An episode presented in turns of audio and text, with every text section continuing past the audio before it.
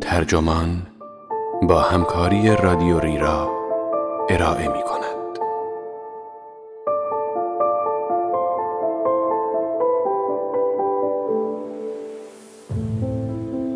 لعنتی های متحد انجمن حلقه دود این عنوان یادداشتی است به قلم دیوید سداریس که در آوریل 2008 در نیویورکر منتشر شده و ترجمان آن را در دی 1401 با ترجمه مجتبا حاطف منتشر کرده است. من مهدی سفری هستم.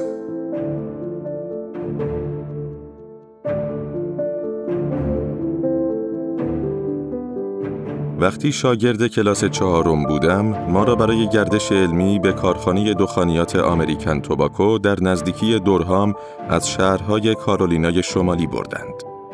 آنجا از نزدیک شاهد نحوه ساخت سیگار بودیم و چند بسته سیگار رایگان گرفتیم تا برای پدر و مادرمان ببریم.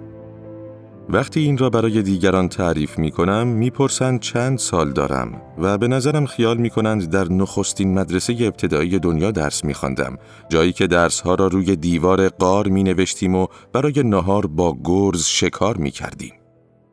سپس از مکان سیگاری های دوره دبیرستانم می گویم که بیرون مدرسه قرار داشت. اما هنوز هم جایی مثل آن پیدا نخواهید کرد حتی اگر مدرسه تان داخل زندان باشد.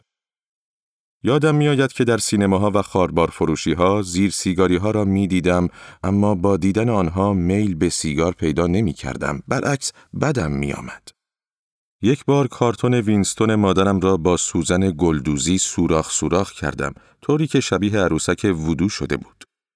وقتی مادرم فهمید 20 ثانیه کتکم زد و در ثانیه های آخر از نفس افتاد و له له زنان گفت این کار اصلا خندهدار نیست. چند سال بعد سر میز صبحانه مادرم به من تعارف کرد که یک پک بزنم. من هم یک پک زدم. سپس سمت آشپزخانه دویدم و یک قوطی آب پرتقال سر کشیدم. با چنان ولایی که نصفش از چانه هم سرازیر شد و روی پیراهنم ریخت. واقعا مادرم یا هر کس دیگری چطور می توانست به چنین چیز نامطبوعی عادت کند؟ وقتی خواهرم لیسا شروع کرد به سیگار کشیدن گفتم حق ندارد با سیگار روشن وارد اتاقم شود. می توانست با من حرف بزند اما فقط از آن طرف آستانه در و مجبور بود موقع بازدم سرش را برگرداند. وقتی گرچن خواهر دیگرم هم سیگار کشیدن را شروع کرد با او هم همین رفتار را داشتم. خود دود نه بلکه بویش آزارم می‌داد. چند سال بعد زیاد اهمیت نمی‌دادم اما آن موقع دلگیرم می کرد. بوی قفلت. بویی که در بقیه خانه چندان محسوس نبود اما بقیه خانه هم مقفول مانده بود. اتاق من تمیز و مرتب بود و اگر دست خودم بود بوی جلد آلبوم موسیقی می‌داد وقتی که تازه از پوشش پلاستیکی در میآید. به عبارت دیگر بوی چشم انتظاری می‌داد. وقتی خودم شروع کردم به سیگار کشیدن، فهمیدم که سیگار روشن مانند فانوس دریایی عمل می کند. هر مفتخوری که به طور اتفاقی آن را دیده یا بویش را حس کرده به سویش جذب می شود. مثل این است که کنار خیابان بیستید و با مشتی سکه بازی کنید. ممکن است کسی بپرسد پول خورد داری؟ چه جوابی می توانید داشته باشید؟ اولین بار که مجذوب شدم بیست ساله بودم و دو روز تمام سیگار می کشیدم. این اتفاق در شهر ونکوور از استان بریتیش کلمبیای کانادا رخ داد. من و بهترین دوستم رانی ماه قبلش مشغول چیدن سیب در ایالت اورگن آمریکا بودیم و می‌خواستیم با این سفر به کانادا به خودمان جایزه بدهیم. آن هفته در هتلی ارزان قیمت اقامت داشتیم و یادم میآید که شیفته تخت خواب تاشوی دیواری شده بودم. هرچند قبلا دربارهاش شنیده بودم اما هیچ وقت از نزدیک ندیده بودمش. آنجا در طول اقامتمان بزرگترین لذتم این بود که تخت را تا می کردم و جای خالیش را روی زمین نگاه می کردم. سپس هی بازش می کردم تا می کردم دوباره باز می کردم تا می کردم همینطور ادامه می دادم تا وقتی که دستم خسته می شد. اولین بسته سیگارم را از مغازه کوچکی خریدم که یک بلوک از هتل محل اقامتمان فاصله داشت. سیگارهایی که قبلا می کشیدم مال دوستم رانی بود. فکر می کنم برند پالمال بود و با اینکه مزه آن بهتر یا بدتر از چیزی نبود که تصورش را می کردم، احساس کردم برای حفظ فردیتم باید برند مخصوص خودم را پیدا کنم. چیزی مستقل. چیزی مثل هویت خودم. Carlton، Kent، Alpine، مثل انتخاب مذهب بود. چون افرادی که سیگار Vantage می کشیدند اساساً متفاوت بودند با کسانی که به Lark یا Newport عادت داشتند. فقط فرقش این بود که می توانستید تغییر مذهب دهید، اجازه این کار را داشتید. فردی که اهل Kent بود می توانست با اندکی تلاش تبدیل شود به اهل Vantage. هرچند ترک سیگارهای منتولدار و گرویدن به سیگارهای معمولی یا رفتن از سایز معمولی به سمت سیگارهای خیلی بلند سختتر بود. هر قاعده ای استثنای خودش را داشت. ولی من به این نتیجه رسیدم که اوضاع معمولا از این قرار است. سیگار کول و نیوپورت مخصوص سیاه پوست ها و سفید پوستان طبقه پایین است. کمل مختص احمالکاران بود و کسانی که شعر بد می سرودند و کسانی که سرودن شعر بد را به تعویق می انداختند. برند مریت مخصوص معتادان جنسی بود و برند سالم مختص الکلی ها و مور مخصوص کسانی که خود را خارق العاده می شمردند اما واقعا خارق العاده نبودند. هیچ وقت نباید به فرد معتاد به مارلبروی منتولدار پول قرض بدهید. ولی معمولا می توان مطمئن بود کسی که مارلبروی معمولی می کشد پولتان را پس می دهد. در نهایت انواع رده پایین سیگارهای ملایم، light و ultra light با ورودشان نه تنها چوب لای چرخ بقیه گذاشتند بلکه باعث شدند نتوانید برند اختصاصیتان را حفظ کنید. اما همه اینها بعدا آمدند به همراه برچسبهای هشدار و سیگارهای American Spirit. برند سیگارهایی که آن روز در ونکوور خریدم Viceroy بود. معمولا این مارک را روی جیب پیراهن متصدیان پمپ بنزین می دیدم و مطمئن بودم باعث می شوند جلوهی مردانه داشته باشم یا دست کم تا حد امکان مردانه نشان دهم با آن کلاه بره و شلوار گاباردین با دکمه های ساق پایی. همچنین با شال ابریشمی و سفید رنگ رانی تنها چیز دیگری که لازم داشتم سیگار ویسروی بود به خصوص در منطقه هتل محل اقامتمان. عجیب بود. همیشه از دیگران میشنیدم که کانادا کشوری تمیز و آرام است اما احتمالا منظورشان بخش دیگری از این کشور بود. شاید منطقه میانی یا همان جزایر سنگی دور از ساحل شرقی. اینجا فقط پشت سر هم آدمهای مست ترسناک می دیدم. آنهایی که بیهوش افتاده بودند زیاد نگرانم نمی کردند. بلکه کسانی که در آستانه بیهوشی بودند، آنهایی که هنوز می توانستند تلو تلو بخورند و دستایشان را به اطراف تکان دهند، باعث می شدند نگران جانم باشم.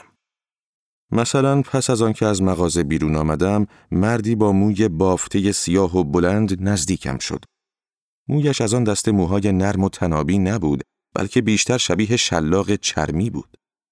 اگر یک ماه قبل بود شاید خودم را جمع می کردم ولی آن لحظه سیگاری به لب گذاشتم. مثل کسی که لحظه اعدامش فرا رسیده است. این مرد قرار است جیبم را خالی کند و بعد با موهای تافتش مرا شلاق بزند و بسوزاند. گفت یکی از آنها را بده به من و به بسته سیگاری که در دست داشتم اشاره کرد. یک نخ ویسروی دادم و وقتی از من تشکر کرد لبخندی زدم و من هم از او تشکر کردم بعدا با خودم فکر می کردم انگار دست گلی همراه داشتم و آن مرد از من یک شاخه گل خواسته بود. او گل دوست داشت، من هم گل دوست داشتم و آیا زیبا نبود که قدردانی متقابل ما می توانست فراتر از تفاوتهایمان ما را یک دل کند؟ همینطور باید فکر می کردم که اگر موقعیت برعکس می شد، او هم خوشحال می شد از اینکه سیگاری به من بدهد. هرچند نظریه من هیچ وقت آزموده نشد. شاید فقط دو سال پیش آهنگ شده باشم اما شعارش همیشه در ذهنم مانده است. آماده باش. این شعار به این معنی نیست که آماده باش تا از مردم هر آشغالی را درخواست کنی. بلکه معنیش این بود که آینده نگر باش و با دوراندیشی برنامه ریزی کن به خصوص در مورد اعمال بدت. من که شهرت سیگار گریزیم گوش فلک را کر کرده بود خندهدار بود که خیلی زود به سیگار عادت کردم. انگار زندگیم نمایشی بود که در نهایت متصدی وسایل صحنه از راه رسید و ناگهان صحنه پر شد از بسته های سیگار که باید باز می شدند، کبریت هایی که کشیده می شدند و زیر سیگاری هایی که پر و خالی می شدند. دستهای من در کارشان همدل و هماهنگ شده بودند، درست مانند دستان آشپز یا بافندهی ماهر. پدرم می گفت خب این هم دلیل خوبیه برای اینکه خودتو مسموم کنی. ولی مادرم نیمه پر لیوان را می‌دید. می گفت حالا دیگه می‌دونم توی جوراب هدیه کریسمست چی بذارم. او داخل سبد هدیه من هم چند کارتون پر سیگار میگذاشت. شاید این روزها دیدن جوانی که از مادرش فندک می‌گیرد شرماور به نظر بیاید. اما سیگار همیشه مایه قضاوت دیگران نبود. آن موقع که من شروع کردم هنوز می توانستی در محل کار سیگار بکشی. حتی اگر در بیمارستانی کار می کردی که در آن بچه های بیپا به دستگاه وصل بودند. اگر یکی از شخصیت های برنامه تلویزیونی سیگار می کشید لزوما به این معنی نبود که او فردی ضعیف یا شرور است. مثل این بود که کسی کراوات راه راه زده یا فرق سرش را از چپ باز کرده باشد جزئیاتی که قابل توجهند اما نشانگر شخصیت نیستند. من تا عواست دهه هشتاد زیاد متوجه دوستان سیگاریم نبودم یعنی تا وقتی که شروع کردیم به تشکیل جمع خصوصی.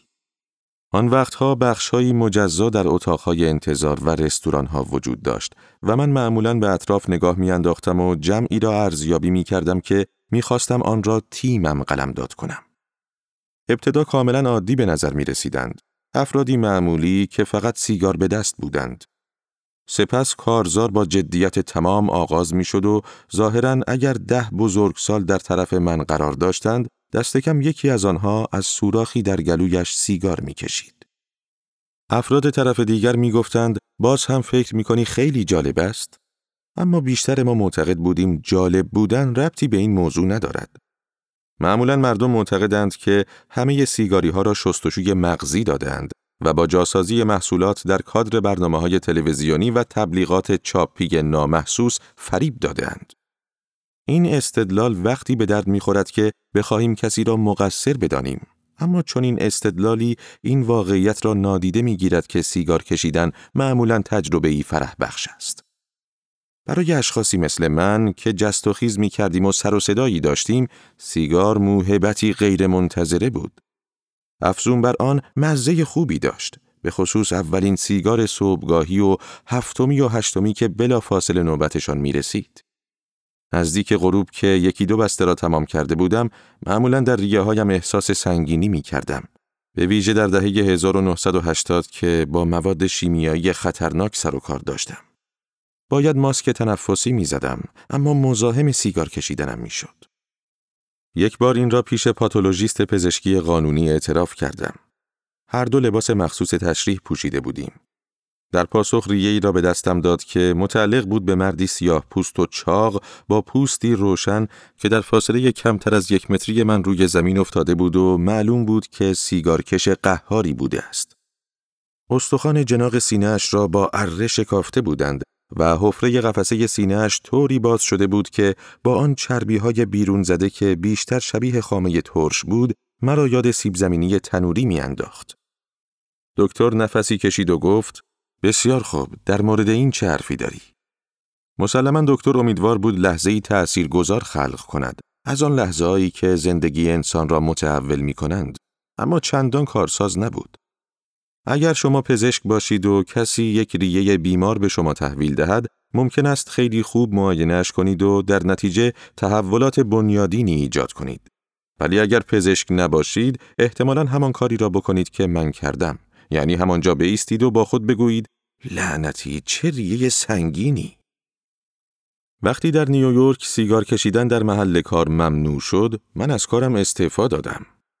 از وقتی که در رستوران ها هم ممنوع شد دیگر در رستوران غذا نخوردم. وقتی هم که قیمت سیگار بسته ای به هفت دلار رسید بارو بندیلم را جمع کردم و رفتم فرانسه. آنجا برند مخصوص من به سختی پیدا می شد اما مهم نبود. دست کم دو بار در سال به آمریکا برمیگشتم. قیمت هر کارتون سیگار معاف از عوارض گمرکی فقط 20 دلار بود و قبل از سوار شدن به هواپیمای برگشت به پاریس 15 کارتون می خریدم.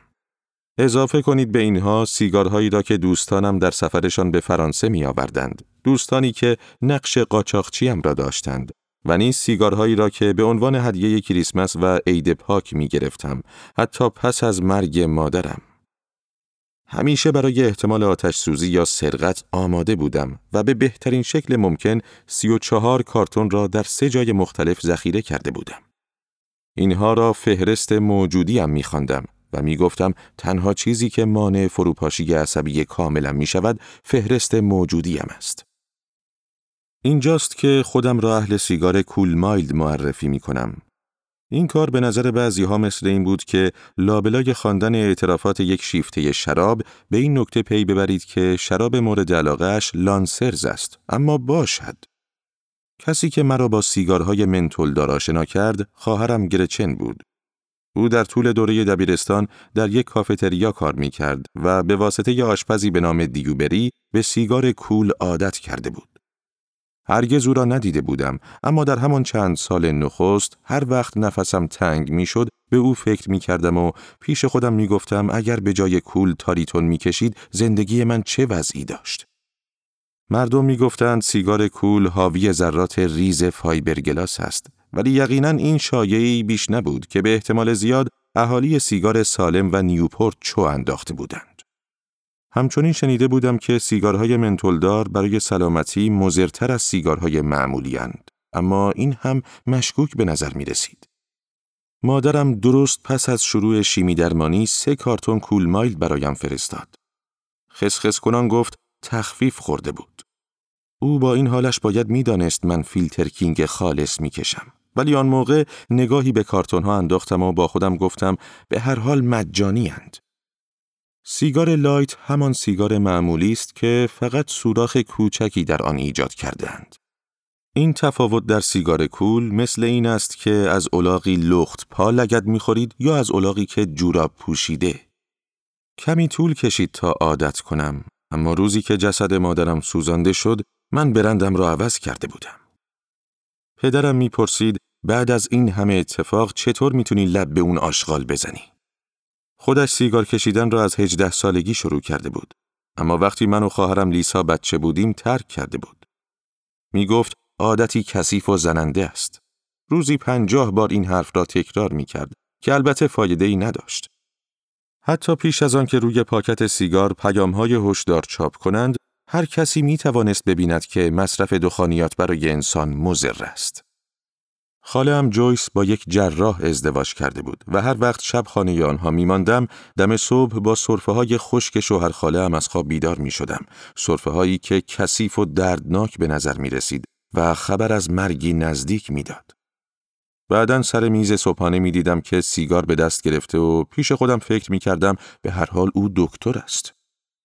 شوهر هم دیک از سرطان ریه مرد و چند سال بعد هم صرفه های مادرم عین صرفه های او شده بود. شاید فکر کنید که چون زن بود ملایمتر صرفه می کرد از آن صرفه های لطیف بانوان. یادم میآید که روی تخت خوابم دراز کشیده بودم و با خجالت با خودم می گفتم مامان مثل مردها سرفه می‌کنه. کم کم احساس خجالتم تبدیل به نگرانی شد و آن وقت فهمیدم که نصیحت کردنش هیچ فایده ای ندارد. خودم سیگاری شده بودم. واقعا چه حرفی می توانستم بزنم؟ نهایتا وینستون را کنار گذاشت و سراغ یک سیگار لایت و بعدا آلترا لایت رفت. همیشه شاکی بود که انگار کاه میک می‌زنی یه نخ از مال خودتو بده چرا نمیدی؟ وقتی در شیکاگو زندگی می کردم مادر دو بار به دیدنم آمد. دفعه اول وقتی بود که از کالج فارغ و تحصیل شدم و دومین بار چند سال بعد بود. تازه شست سالش تمام شده بود و یادم میآید که وقتی کنارش راه می‌رفتم باید یواش یواش قدم بر می داشتم. موقع سوار شدن به قطار مرتفع در هر پنج شش قدم می ایستاد و در حالی که نفسش خس می کرد و بریده بریده حرف می‌زد با مشت به قفسه سینه اش می‌زد. یادم میآید پیش خودم می‌گفتم یالا بجم دیگه. در اواخر عمرش موفق شد دو هفته بدون سیگار سر کند. پشت تلفن به من گفت این یعنی نیم ماه باورت میشه؟ آن موقع در نیویورک زندگی می کردم و سعی می کردم تصورش کنم که به کارهای روزمرهش مثل رانندگی تا بانک، شستن لباسها و تماشای تلویزیون سیار در آشپزخانه مشغول است در حالی که چیزی جز زبان و دندانهایش در دهانش نیست. آن زمان مادرم در یک امانت فروشی به صورت پاره وقت کار می کرد. اسم فروشگاه ایزی الگانس بود و مادرم همیشه تأکید می کرد که آنجا هر چیزی را نمیپذیرند. می گفت جنس باید شیک باشه. صاحب فروشگاه اجازه نمی‌داد کسی سیگار بکشد. بنابراین مادرم ساعتی یک بار از در پشتی بیرون می‌رفت. فکر می کنم آنجا روی کف شنی پارکینگ به این نتیجه رسیده بود که سیگار کشیدن تجربه ای ساده و بیپیرایه است. هرگز نشنیدم که از ترک سیگار حرفی بزند. اما وقتی که بعد از دو هفته دوری از سیگار زنگ زد، می توانستم لحن موفقیت را در صدایش بشنوم. گفت سخت ترین لحظه اول صبح و البته بعدها وقتی که مشغول خوردن نوشیدنی هستی. نمی‌دانم چه چیزی باعث شد دوباره شروع کند. استرس، فشار عادت یا شاید هم به این نتیجه رسید که در یک سالگی دیگر برای ترک کردن خیلی دیر است. احتمالا با او موافق بودم. هرچند حالا یک سال دیگر سنی نیست. چند بار دیگر تلاش کرد ترک کند اما هیچ کدام بیشتر از یکی دو روز طول نکشید. لیسا به من می گفت که مامان طی هجده ساعت لب به سیگار نزده است. سپس وقتی مادر زنگ می‌زد صدای جرقه فندکش را می شنیدم و بعد از آن صدای نفس خشنش را در حالی که می گفت چه خبر مهربون. آخرین سیگارم را در یکی از کافه های فرودگاه شارل دوگول دود کردم. صبح روز چهارشنبه سوم ژانویه 2007 بود و با اینکه من و هیو قرار بود در لندن هواپیما عوض کنیم و حدود دو ساعت توقف داشته باشیم به نظرم رسید با اینکه جلوتر از برنامه ایم بهترین فرصت برای ترک است. به او گفتم بسیار خوب این دیگه آخریشه. شش دقیقه بعد پاکت سیگارم را درآوردم و همین جمله را تکرار کردم. بعدا یک بار دیگر همین کار را کردم. گفتم این دیگه آخریشه. اطرافم همه از سیگارشان لذت می بردند. یک زوج ایرلندی سرخ رنگ و اسپانیایی هایی که لیوان آبجو به دست داشتند. روس ها، ایتالیایی ها و حتی تعدادی چینی هم بودند. با هم کنگره کوچک مشمعز کننده ای تشکیل داده بودیم. لعنتی های متحد، انجمن حلقه دود. اینها هم قطارانم بودند و من داشتم خیانت می کردم و دقیقا زمانی که بیشتر از همیشه به من نیاز داشتند به آنها پشت می کردم. کاش اوضاع جور دیگری بود اما در واقع فردی بسیار کم تحملم. وقتی آدم مست یا معتادی می بینم که پول گدایی می کند با خود نمی گویم خدا را شکر که جای او نیستم بلکه می گویم من ترک کردم پس تو هم می توانی حالا کاسه گداییت را از جلوی من بکش آن طرف. ترک کردن سیگار یک چیز است و تبدیل شدن به سیگاری سابق چیزی دیگر همان چیزی که قرار بود لحظه ترک کافه به آن تبدیل شوم بنابراین با اندکی تعلل به فندک دور انداختنی زننده و زیر سیگاری آلومینیومی کثیف و رسوب زده ام نگاه کردم. دست آخر وقتی بلند شدم که بروم هیو یادم انداخت که پنج نخ سیگار در پاکتم مانده است. گفت می‌خواهی بروی آنها را روی میز جا بگذاری؟ جوابش را با جمله ای دادم که سالها پیش از زنی آلمانی یاد گرفته بودم.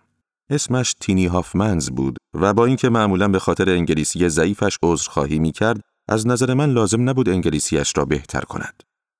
در صرف فعل کارش حرف نداشت اما گهگاهی واژه‌ای را اشتباه به کار می برد. در اثر این اشتباه معنی از بین نمی رفت بلکه تقویت می شد. یک بار از او پرسیدم آیا همسایش سیگار می کشد؟ لحظه ای درنگ کرد و جواب داد کارل سیگار کشیدنش را تمام کرده است. البته منظورش این بود که ترک کرده است اما من همین جمله اشتباهش را بیشتر دوست داشتم. جمله با تمام کردن درست بود در صورتی که تعداد معینی سیگار مثلا 300 هزار تا به کارل تخصیص داده بودند و هنگام تولدش به دستش رسیده بود. اگر یک سال دیرتر شروع می کرد یا کنتر سیگار می کشید ممکن بود هنوز سیگاری باشد. اما در آن وضعیت سیگارش را تا آخرین نخ تمام کرده و سپس به زندگی عادیش برگشته بود. من هم اینطور به قضیه نگاه می کردم بله داخل آن پاکت پنج نخ دیگر کول مایلد باقی مانده بود. همینطور 26 کارتون که در خانه مخفی کرده بودم. ولی آنها اضافه بودند. خطای حسابداری. در بحث سیگار کشیدن دیگر آن را تمام کرده بودم.